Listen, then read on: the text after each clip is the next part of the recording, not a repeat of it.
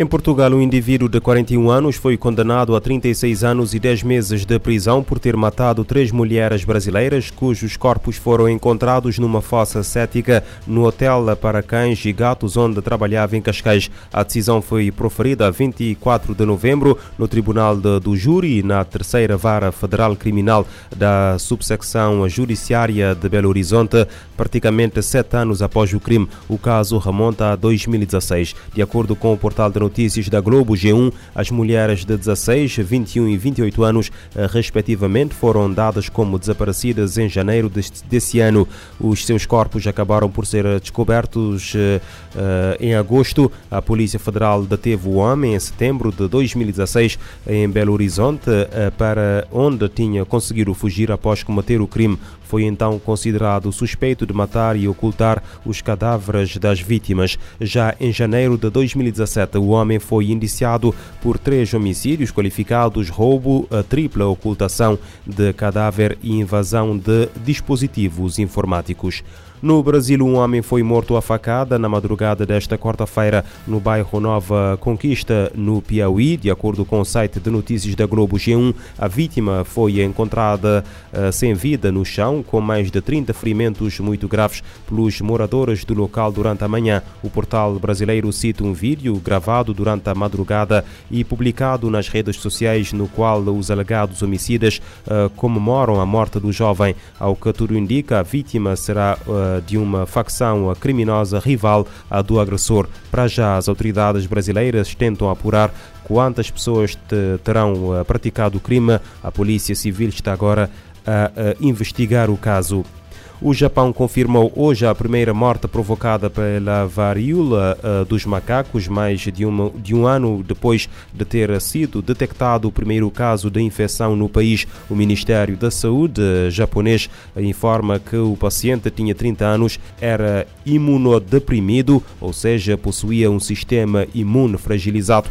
O país da região Ásia-Pacífico confirmou a 3 de julho do ano passado a primeira infecção da doença doença, também conhecido como varíola dos macacos, e contabilizou 227 casos até 3 de dezembro. A doença, relatada pela primeira vez em humanos em 1970 na República Democrática do Congo, é caracterizada por eh, erupções cutâneas que podem ser acompanhadas por surtos de febre, dor de garganta ou dor nos eh, gânglios eh, linfáticos. A Organização Mundial da Saúde declarou em maio de, deste ano o fim da emergência internacional nacional associada ao surto após o registro de cerca de 87 mil infecções em 111 países, com 140 mortes.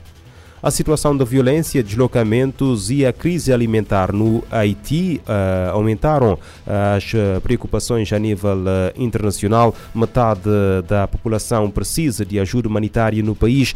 3 milhões são crianças. A implementação de uma força multinacional no Haiti esteve em debate na terça-feira no Conselho de Segurança da ONU. Diante da situação de segurança preocupante no Haiti, o Conselho de Segurança debateu na terça-feira sobre a implementação da resolução que autorizou uma força multinacional especializada para apoiar a Polícia Nacional Haitiana na restauração da estabilidade no país. Na sessão, o presidente do Comitê do Conselho de Segurança sobre as sanções ao Haiti, Michel Xavier Biang, relatou que a violência continua ameaçando o país. Os relatos de sequestros, confrontos e infiltração institucional por redes criminosas seguem, e mais da metade da população na capital Porto Príncipe está sob controle de gangues, tornando a vida diária dos haitianos um inferno. Segundo Biang, que também é embaixador do Gabão na ONU, embora a adoção da resolução em 2 de outubro tenha sido acolhida pelo Conselho, a implementação está demorando. Ele ressaltou que o estabelecimento da missão de apoio à segurança multinacional é crucial para restaurar o Estado de Direito, reformar o sistema judicial e fornecer treinamento profissional à Polícia Nacional Haitiana. Para Biang, juntamente com o regime de sanções, o desdobramento eficaz da missão de apoio à segurança multinacional representará um avanço para a erradicação de violações dos direitos humanos, violação sexual, tráfico humano, execuções extrajudiciais e contrabando de armas. Da ONU News, em Nova York, Mayra Lopes. A violência de gangues também causou grandes deslocamentos internos. De acordo com as últimas estimativas da Organização Internacional para as Migrações, quase 200 mil pessoas foram deslocadas no Haiti devido à violência no último ano.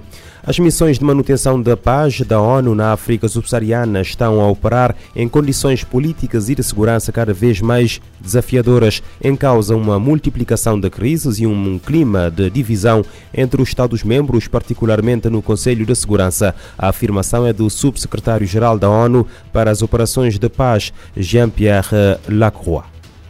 Political efforts in this climate of division and tension uh, are not making progress, not enough progress. Em entrevista para a ONU News, ele afirmou que esses fatores tornam mais difícil o funcionamento das missões, especialmente porque os esforços políticos neste clima de divisão e tensão não estão fazendo progressos suficientes. De acordo com Lacroix, as tensões a nível global também se refletem a nível local. Contudo, ele ressalta que a proteção dos civis continua muito ativa e lembra que todos os dias centenas de milhares de civis dependem das forças da ONU de manutenção da paz para sua proteção. Sobre os principais desafios, o chefe das operações de paz citou eventuais dificuldades com governos anfitriões e frustrações de expectativas em relação ao mandato das missões. Para ele, as expectativas por vezes são muito elevadas, mas nem sempre podem ser satisfeitas devido à situação no terreno e aos recursos disponíveis. Por outro lado, mesmo com o encerramento de algumas missões no continente africano, Lacroix afirmou que as operações de paz são provavelmente uma das atividades mais apoiadas na ONU. Segundo ele, isso ocorre porque a maioria dos Estados-membros são partes interessadas, sejam países que contribuem com tropas ou polícia, membros do Conselho de Segurança ou da Assembleia Geral, ou países com interesse na situação específica em que as forças de manutenção da paz estão destacadas. Para o chefe das operações de paz, sem elas, a situação seria provavelmente muito pior nesses países e regiões. Da ONU News em Nova York, Felipe de Carvalho. Na segunda-feira, em Bamako, no Mali, os funcionários da Missão Multidimensional Integrada das Nações Unidas para a Estabilização no Mali realizaram uma cerimónia para marcar a conclusão do trabalho no país após 10 anos de serviço ao povo maliano. Mais de 10 mil trabalhadores de manutenção da paz, de um total de 13.800, já deixaram o país.